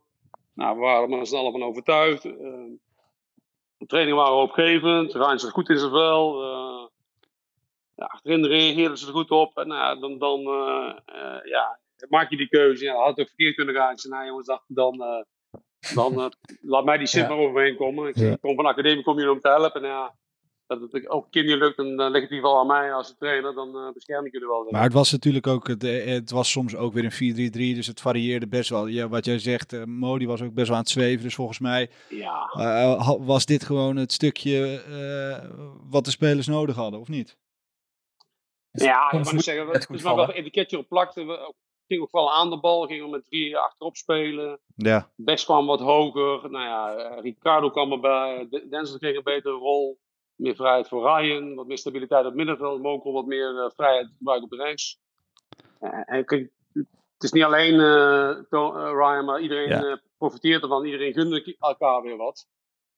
En, en, moet het ook een beetje meezitten. Uh, in resultaat, dus uh, als je scoort en uh, doelpunten erin. Nou, Ja. Ja, wij, voor eh, was het, uh, ja, als ze maar niet verliezen, want uh, wie is het beste van Brabant? Nou, dat doet dat met de groep. ja. En ik denk dat onder best wel spanning hebben ze het goed gedaan. ik. Ja, wij hebben het in de podcast uh, hebben het ook wel eens gezegd. Een standbeeldje voor Dumfries zou wel op zijn plaats zijn. uh, hoe mooi is het dat, dat zo'n rechtsback Al Denzel en zo'n leider uh, die die geworden is, dan ook gewoon constant zo bepalend is. En uh, dat, dat de tegenstander daar gewoon geen grip op krijgt. Hoe, hoe heerlijk is dat voor een trainer?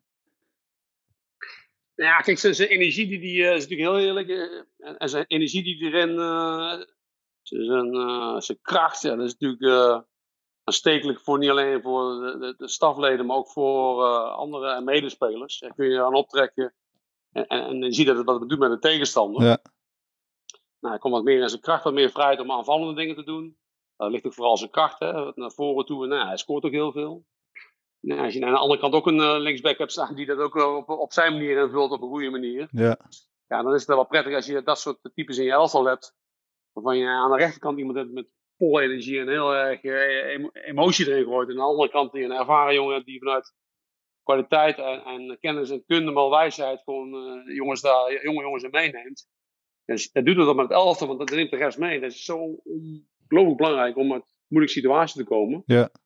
En, en, dan is het wel heerlijk als je dat soort types in je, in je selectie hebt. Fijn. Geeft het dan ook voldoening, Ernst, dat, dat, uh, dat je na een aantal eer, moeizame eerste weken toch op een gegeven moment iets creëert in die ploeg, iets krijgt, waardoor ze voor elkaar door het vuur willen gaan en dat het kwartje net wel de goede kant op valt? Ik bedoel, dat moet voor een trainer ook wel heerlijk zijn. Ja, maar zeker, 100%. Maar het is ook omdat je, vooral voor de stafleden uh, en voor, uh, voor heel de spelersgroep, uh, de sfeer wordt beter. Iedereen is enthousiast. men wordt positief kritisch. ze kunnen goed terugkijken op de periode daarvoor. gaan wat meer denken in oplossingen. Zijn wat meer analytisch aan denken. dat heb je gewoon nodig om, om, om, van deze periode weer te leren. Dat doe ik zelf ook. Ja. ja. wat je zegt, de Qatar, doe je dat volgende keer weer. Nou ja, toch misschien iets anders. welke keuzes maak je? Nou ja. Uh, de invloed van de media in het begin is heel erg, uh, erg als een deken eroverheen gelegen, wat er allemaal werd geschreven en gezegd. Dus al die ervaringen, die neem je nu mee om het volgende keer doe je toch net weer iets anders. Ja. Omdat je toch weer een stukje veel ervaring hebt in, in, in, in, dit soort crisissituaties. En, en ja, ben ik ongeveer ervaren om dit soort dingen aan te pakken. Maar ik ben eerlijk bekend, dat moet ook niet te lang duren, want nee. ik, ik, kan wel zeggen, ik slaap uh, nog steeds goed, maar de omgeving om je heen verandert en daar worden nachtjes toch stiekem uh, steeds korter. Ja, ja, precies. De, de, denk je, je hebt natuurlijk nu in die coronatijd dan, oh, pardon, uh, in de coronatijd veel na kunnen denken ook. hoe zou het zijn voor jou als het zou betekenen dat je jouw laatste wedstrijd bij PSV 1 alweer langs de lijn hebt gestaan? Ja, wat het vandaag nog over uh, is toch wel uh, apart, omdat ik formeel gezien op mijn contract of, of opdracht tot, tot, tot 15 mei loopt die af. Ja. Dan zou ik formeel zou ik uh, ja, terug naar de academie gaan. ik doe nu op beide gebieden doe ik ondersteunen en vooral helpen. En, en samen aansturen. Ja, dat is wel heel apart, omdat ja, nu heb je vooral contact met spelers op afstand, met stafleden op afstand. Dus sommigen komen af en toe hierin om wat, wat dingen na te laten kijken. Ja, dat is, wel heel uh, apart en uh, ja. bijzonder realisme, omdat ja, aan de ene kant hebben we een goed gevoel dat we nog een, uh, zeker de wedstrijd tegen Groningen, die niet best was, eigenlijk, eigenlijk steeds een belangrijke overwinning blijkt te zijn. Ja. Waardoor je toch, als het stopper een bepaalde zekerheid hebt, kunnen creëren naar de toekomst van PSV. Maar het is natuurlijk bizar wat er allemaal gebeurt. En, en het kan zomaar zijn dat we elkaar even niet meer zien, maar straks het nieuwe seizoen bij een nieuwe trainer elkaar weer even ontmoeten om nog een keer afscheid te nemen. Ja, precies. Als dat allemaal mag. ja. Um, ja, voor mij gaat het eigenlijk uh, gedeelte bij het eerste en nu bij de academie. Dus dat betreft ben ik weer op die twee borden aan het schaken. En gaat het mij langzaam weer vloeiend over naar, uh, naar die jeugd. Hm. Ja. En dus mag ik nog, uh, ik wil je nog één vraag stellen over, over het voetbalgedeelte voordat we naar de vragen van de luisteraars gaan. Want ja. op een gegeven moment kreeg je dus die, die, die winning mood in de ploeg en de laatste wedstrijden wonnen jullie. Ja. Wat wel een beetje de Achilleshiel bleef, was de opbouw van achteruit. Dat, dat ja. verloopt al langer stroef bij PSV. Daar is ook een hoop geschoven. Uiteindelijk blijven daar toch Rosario en Hendrik staan. Dat twee controlerende middenvelders zijn. Maar aan de bal ja, ligt niet hun grootste kwaliteit. Hoe ben je daar als trainer mee bezig? Want je, ja, ik denk dat ook dat jij als trainer ziet dat, dat, dat die opbouw sneller kan bij PSV. Of, of ben je het daar niet mee eens? Jawel, kijk, dus natuurlijk, uh, natuurlijk met Adil samen kom je uit de academie. En daar, daarin is het eigenlijk verplicht om op te bouwen. Dus een beetje, ja. Eh, op een, een beetje werken tegen je cultuur in. Van ja, uh, enerzijds wil ik graag en zeg je aan de andere kant van het complex dat je moet opbouwen, het is verplicht. En dan, nou, onder druk gaat het dan. Natuurlijk maken ze dat foutje, maar ze leren dat snel. Aan de andere kant moet je, ja, is het resultaat natuurlijk belangrijk bij het eerste. Dat je er eigenlijk moet kiezen om soms niet op te bouwen. Ja, een beetje onnatuurlijk. Hm. Tegen, ja. tegen, het opleidingsverhaal wat je eigenlijk dan meeneemt naar het eerste. Maar goed, wijstik en uh, met uh, veel ervaring om me heen uh, komt daar een tussenvorm in. Omdat, omdat het resultaat gewoon belangrijk is. Zeker ja, in situaties ja, crisis heb je alleen maar overwinningen nodig. En, en, het mooie voetbalspel is dan even van de latere zorg. Uh, uiteindelijk is daarvoor gekozen. En nou, als dat resultaat oplevert, laat je zo lang mogelijk staan. Uh, om, om te zorgen dat het resultaat blijft bestaan. Ja. Is Doan nog een optie voor jou geweest op die positie? Een van die twee posities, of niet? Ja, ja, ja. Ja, maar het is een ervaring vanuit Groningen. Dus, nou, maar het is natuurlijk een andere omgeving. Daar hebben we ook uh, periodes goed gegaan, periodes minder. Dat zijn allemaal opties geweest. Alleen ja, uh, ik, eerlijk, als, als de resultaten zijn zoals ze moeten zijn, dan, dan ga je niet zoveel veranderen. Is de noodzaak natuurlijk ook niet. Nee. En uh, nou, zie je ook, uh, je steeds uh, meer resultaten hebt, ga je wat, wat relaxter voetballen. En, en goed, uiteindelijk kwam je weer naar een fase, zeker nu van Groningen, wordt er wat minder gespeeld. Ja, dan, dan je wint een aantal keren, dan worden ook andere keuzes gemaakt van, uiteindelijk moet ja. het wel voetballen beter, want dat hoort wel bij PSV. Nou, ja, die fase zaten nu een beetje aan te komen, maar is natuurlijk afgebroken door die coronacrisis. Ja. Goed. Wij gaan door naar de vragen van uh, onze luisteraars. En uh, de eerste is van Joost Metselaar uit Eindhoven. Waarom is onder de 19 vanaf komend seizoen onder de 18? En wat vind jij uh, van deze ontwikkeling? Vind je dat een goede ontwikkeling? nee, ontwikkeling vind ik niet goed, omdat een aantal jaren geleden door de KVB bewust is gekozen om in de piramide te kunnen gaan. Een voetbalpyramide waarin degenen die dat gedaan hebben eigenlijk heel erg succesvol zijn gebleken met het, uh, het opleiden van uh, goede jonge talenten die uh, uiteindelijk zijn eindigd in grote competities, internationale competities. Mm -hmm. um, nou ja, omdat er ook heel veel clubs toen niet de keuze hebben gemaakt, ja, is, is daar nu de oplossing voor gevonden om de reservecompetitie die toen aanwezig was, om die een nieuw leven in te blazen, een tussencompetitie te organiseren die eigenlijk een, uh, ja, een, soort bezuinigingscompetitie moet zijn, omdat je dan uh, onder uh, belofte elftal samen kunt voeren met onder 19 tot één elftal. Ja. en dat je dan daarna de keuze hebt om om 18 te, te, te, te beginnen en dan nog andere elftal zou kunnen beginnen, maar daar geen noodzaak is. Nou ja, ik denk dat be, bestaand systeem hebt ja. waarin de geleidelijkheid ongelooflijk goed is voor alle toptalenten, voor alle topclubs op door te laten groeien die uiteindelijk bepalen wat het niveau van uh, Nederland internationaal gaat zijn. Dat je daarin dan gaat uh, snijden en gaat veranderen. Ja, dat, dat vind ik wel uh, zeer onlogisch. Ja. Um, nou ja, dat hebben ze ook besproken rondom de topclubs en, en zeg maar de KNVB. Uiteindelijk hebben ze toch die keuze gemaakt om... Ja, zij zien dat er ook nog heel veel andere talenten bij andere kleinere clubs ja, iets, iets meer en nog een kleiner stapje nodig hebben om, uh, om dan uh, betaald voetbal te halen. Nou ja, mijn ervaring is dat, kijk naar mijn eigen zoon die bij FC Eindhoven speelt, ja, die is, die is 20. Ja, die zit al bij het eerste, dus die hebben die onder 21 al niet nee. nodig. Alle, alle goede elftallen van de eerste divisie zijn onder 21. Ja, dan had het gewoon de structuur gelaten wat eigenlijk meest ideaal is. Nou ja, nu ga je een tussenvorm kiezen waarin uh, de beste vijf opleidingen van Nederland eigenlijk niet achter staan. Ja, dan, dan snap ik het even niet. Nee. Maar wil dat ook zeggen, Ernst, dat jullie er nog voor gaan liggen? Of dat jullie nog een klacht indienen? Of dat, dat je eigenlijk liever niet wil meedoen? Hoe, ja, ze gaan niet meedoen. Nee, maar dat, dat, die fase is al geweest. Dat hebben we al lang gedaan. We hebben ook uitgelegd waarom wij... Okay. Uh, we zijn, uh, iedereen, uh, het is mij wat ik zeg, iedereen heeft bewust de keuze gehad om toen in de piramide te gaan doen. Ja, dat hadden ze toen maar moeten doen. Okay. en wij hebben resultaten, hebben we ook in geïnvesteerd met z'n allen. Ja, dan, dan ga je naar een, uh, een tussencompetitie die eigenlijk een mix moet zijn van onder 19 en de reservecompetitie die eigenlijk een beetje ja, tussen wal en schip is gevallen. Ja. Uh, maar in onze, in onze filosofie, in het huidige systeem van, van uh, veel minder grote waarden, als, als een goede onder 19 met de, Youth League tickets en, en met de goede uh, in de, in de piramide. Okay. Ja, dan gaan we verder naar een vraag van Martijn van Voorbergen. Die stelt eigenlijk vier vragen in één, maar ik zal er één uitpakken. uh, hoe vind je het gaan als trainer van het eerste? Waar ben je het meeste trots op en wat is je grootste dieptepunt? Uh, nou goed, de, de, samenwerking nu, zoals ik nu zie hoe ze met elkaar bezig zijn, ook rondom uh, de coronacrisis, denk ik, ja, dat, dan, daar ben ik wel trots op met, om dat samen met de staf gedaan te hebben. We hebben een goed contact met elkaar, ook in moeilijke tijden. We zijn toch, hebben toch laten zien dat we zonder voorwaarden met elkaar om kunnen gaan. Dat, dat alle dingen zijn uitgesproken en dat we hebben kunnen functioneren als team. En misschien het mooiste was misschien Groningen, waar we, ja, het zat, zat, zat, zat niet mee, was niet best. Dat we wel iedereen, uh, ook mensen eromheen, ja, iedereen uh, elkaar gesteund heeft om een goed resultaat te halen. Ja. Uh, nou, NAC uit was, was wel een grote teleurstelling. Ja. Ja. ja, dat is, dat is precies het tegenovergestelde wat we niet wilden hebben.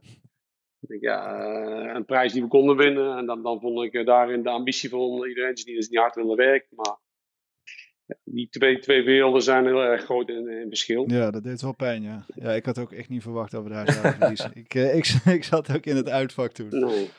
Aha, maar goed, wij gaan... Uh, uh, dat is geweest, voorbij. Laten wij kijken wat Branco ja. Sandy voor jou te vragen heeft. Welke ervaring heb je opgedaan die je zonder hoofdtrainerschap niet zou ervaren? Wat een positief effect kan hebben op de jeugdopleiding volgend seizoen. Nou ja, kijk, het, het voordeel is als je ook als hoofdtrainer hebt gefunctioneerd in de Eredivisie, dat, dat de druk er volledig op staat, dan, dan zie je heel die wereld om je heen veranderen. Dan zie je, dan zie je ja. spelers uh, vechten met zichzelf, dan zie je spelers terugvallen in, in gewoontes die misschien die kunnen bijdragen aan een goed resultaat. nou, als, als, je, als je dat hebt ervaren als trainer zijn, dan, dan die druk voel je zelf ook. De omgeving verandert gewoon om je heen. En, en je kun je zeggen dat het niet zo is, maar het is gewoon zo omdat als je het niet doet, hè, we kunnen wel zeggen intern het is allemaal rustig, is ook wel zo. Maar jullie vinden er wat van, de pers vindt er wat van, familie vindt er, iedereen vindt er wat van, maar ja, je kunt niet alle informatie delen die je hebt, waardoor wij een andere mening hebben. Nou, zie je door, door, door, druk heel veel dingen vloeibaar worden. Nou, als je die ervaring hebt, is wat ik hier probeer mee te nemen naar, uh, naar de, naar, de, opleiding. Dat ik vooral uh, probeer te zeggen van jongens, uh, we gaan naar een ja, bepaalde manier van, van presteren. Waar, een bepaald prestatiemodel waarin ja, natuurlijk iedereen wel een droom heeft. maar het gaat altijd om een bepaalde missie, visie. en natuurlijk vanuit het werken van de clubcultuur. Nou, dan kun je allerlei waarden aan, die zijn er altijd. Maar het gaat erom wel dat, dat alle doelen, individuele teamdoelen, wel op één lijn zijn. En als je dat koppelt aan Ja. een mooi winnaarsgedrag, ja, dan ga je ook eh, presteren. Nou, eh, dat is mooi gezegd, maar dat is, onder druk is Ja. dat toch, toch weer anders. En ik kan, herken nu snel hoe mensen onder druk staan, wat je dat ziet. Ik weet niet precies waarin eh, de angel zit, maar die kan ik nu ook heel snel uithalen bij de jeugd. Van hé, hey, hier, ik kan ze nog beter voorbereiden wat ze straks mee gaan maken. Probeer ze nog Ja, beter ja. voor te bereiden op de druk als het tegen zit. Wat, wat vinden mensen dan van jou? En eh, klopt het dan? Eh, nou, waarschijnlijk klopt het niet. Nou, daarin, eh, die ervaring, die is waardevol om Ja. die mee te nemen. Vooral onder druk presteren. En hoe ga je daarom met je omgeving? Oké. Dan gaan wij naar Marco Binnenkamp. Sta jij nog voor de groep als het seizoen nog wordt uitgespeeld? Of neemt Roger Smit het dan al over, omdat er dan nog na 1 juli gevoetbal wordt? Sorry, hoe heet die Guus? Roger Smit. Nee, Roger. Roger. Ja, ja, ja, heel goed. Heel goed. God, God. Guus, Guus. Ja, dan is Ernest toch, eh, Ernest toch wat makkelijker. Ja, ja. Ja, Guus, Guus. eh, eh, dat, heb jij, eh, dat heb je misschien niet, eh, eh, nog niet gehoord, Ernest. Maar eh, Guus heeft een beetje moeite met eh, Roger. Met de harde G's en de R's. Dus eh, het is altijd leuk om hem even Roger Nou, Guus, uit te ehm, nou, ik, ik heb gezegd, formeel houdt, houdt mijn eh, opdracht 15 mei op. Maar goed, ik, ik zal de club altijd helpen als ze me nodig hebben. En ik laat het een beetje bij, eh bij John en Toon liggen. Eh, wil de trainer eerder beginnen, eh, dan kan dat. Ik wil het ook graag afmaken als, als dat de club zijn wens is. Ehm, Maar wil dat zeggen ik dat weet er niet nu of er vroeg op te zeggen is, over- moet ik zeggen. Oké, Dus er is nog geen beslissing over genomen. Nee, nee. Ik denk dat eh, na dinsdag, als, als eh, premier Rutte weer met eh, een nieuwe persconferentie komt, dat vandaar zullen denk, ik, keuzes worden gemaakt naar de toekomst toe. Ik ben in ieder geval eh, beschikbaar daarvoor. Ehm, Ja. En normaal gesproken begint de roker eh 1 juli. Oké. Rick uh, Klein-Entink heeft een vraag. Beste Ernest, heb jij contact gehad met Roger Smit? En dan doe ik met name over de selectie en de informatie die hij daarover wil hebben als voorbereiding op volgend seizoen. Of wellicht is er al wel sneller. Nou, ik heb Roger, Roger één keer gesproken uh, toen Noni zijn contract tekende. Dus, toen hebben we het kort even gehad over, uh, nou, uh, over de speelwijze, over de filosofie, de cultuur, de spelers. Maar het is meer kort informeel geweest. Daarna eigenlijk niet meer. Hij wilde mij uh, en ons de vrijheid geven om gewoon verder af te maken. Maar goed, ik ben beschikbaar en heel erg open erin. We hebben ook, ook veel informatie op papier, dus uh, ongetwijfeld dat hij dat al heeft doorgenomen. Maar ik denk dat hij ook gewoon uh, zelf wil, uh, hij heeft veel wedstrijden gezien van ons. Om eerst zelf een indruk te krijgen. En ik ben beschikbaar om daar een, nog extra informatie te geven. En dat is eigenlijk wat er ja. is uh, geweest. Oké. Okay. Dan gaan we naar Marco de Beer. Hoe gaat het met de samenstelling van de jeugdteams voor volgend seizoen? Is dat door deze crisis moeilijker dan anders? Jawel, het is, het is zeker anders omdat uh, ja, we kunnen. Nou hoeven gelukkig niet zoveel uh, spelers uh, af te vallen als in het verleden. Dus wat dat betreft hebben we een mooie ontwikkeling gemaakt. Maar het is ook zo dat we door de huidige crisis ja, gewoon minder investeren. Minder spelers gehaald. Of voor, voor veel kleiner bedragen als, als vorig jaar. Dus daar, houden, daar moeten we wel degelijk rekening mee houden. Dus er worden andere keuzes gemaakt. ja. Ja, er zullen er denk ik max drie bij komen. En uh, vorig jaar waren het er, uh, nee, ik denk wel uh, ongeveer 15. Dus zo, zo, zo, zo is het wel. maar goed, het, uiteindelijk is het tweeledig. We doen het in, in visie en, en, en, uitvoering doen we het goed, omdat minder spelers afvallen. fundamenten doet het goed en ja, we mogen ook gewoon minder investeren, dat is ook duidelijk en terecht. Daar moeten we ook rekening mee houden. Ja. We moeten nu creatiever zijn dan voorheen. Dus het biedt ook weer kansen. Oké. Okay. Sil Steenbakkers vraagt ons: uh, werk je als uh, hoofd jeugdopleiding mee met het scouten van spelers? En wat doe je als hoofdjeugd op dagelijks basis met het scouten van jeugdspelers natuurlijk? Zoals het proces met Mauro en Geel Muiden bijvoorbeeld. Uh, nou goed, ik heb natuurlijk, de scouts zijn onderweg om daarin te kijken naar nieuwe spelers. Nou, ik zie zelf heel veel wedstrijden, zeg maar nationaal. Regelmatig ga ik internationaal toernooien meekijken met de scouts om, om nou ja, hun voorselectie uh, mee te bezichtigen.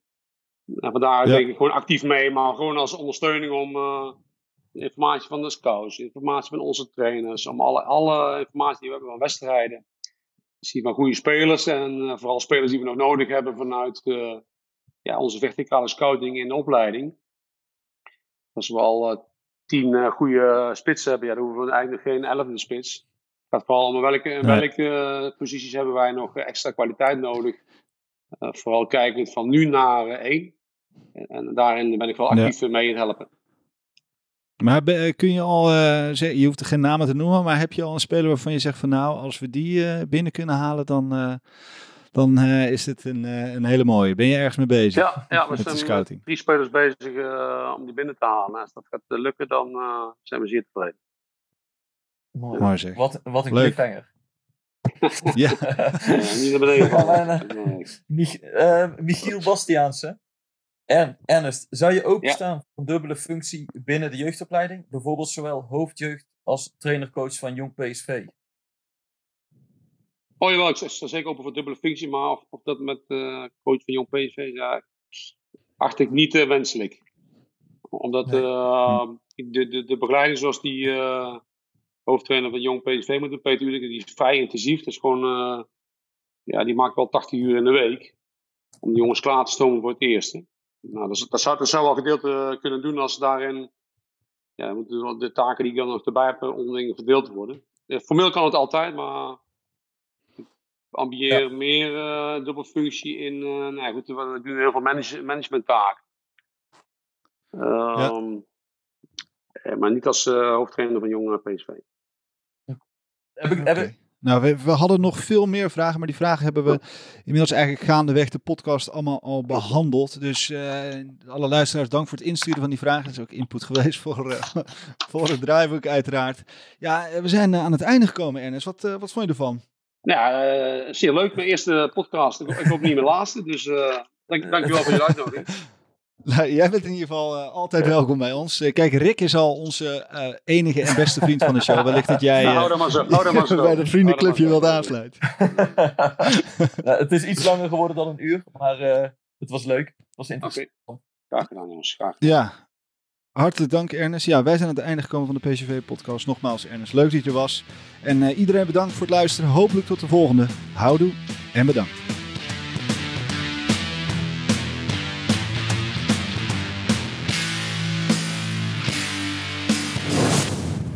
Beetje warm hier. hè. Hey, hey, Klim, hey. Ja, het is warm hier. hè. Het is snikheet. Snikheet. Ja. Snikheet. Snikheet.